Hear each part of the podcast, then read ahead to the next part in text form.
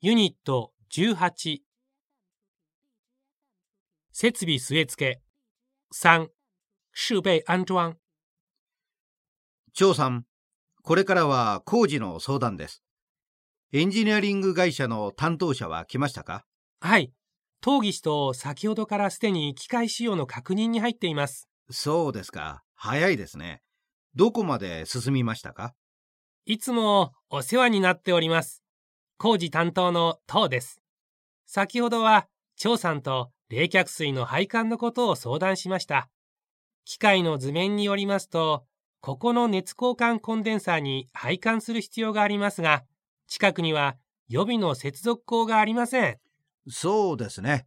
最初は機械を増やすことを計画しませんでしたからね。どうするつもりですか？父さんの意見は壁にあるメイン配管をカットする。そこのエルボーをチーズに変えて配管を引っ張ってくる。前の機械に影響しないようカットの部分はユニオンで接続します。そうですね。それしか方法がないですね。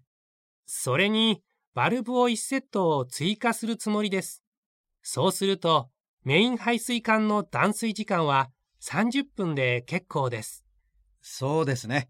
いい考えですね。新しい機械を工事している時でも、別の機械は正常に動かせますね。そうしましょエアー配管も同じやり方でいいですね。う。そうですね。3点セットまで引っ張ってきてから、カプラをつけてください。はい。配管は大体わかりました。電気のことを相談しましょう。この前の連絡によりますと、スクエア50のケーブルですね。そうです。3層4進線です。R、S、T 側とアース線。配電盤から上のケーブルラックを通し、そして機械の真上から垂らしてください。はい。わかりました。もう一つお願いがあります。タッチパネルの上に蛍光灯をつけてください。夜勤の時、なかなか見づらいと従業員たちに言われたので。今回の機械だけではなく、前の6台も一緒につけてください。場所はわかりました。蛍光灯の高さは床から2メーターでよろしいですか？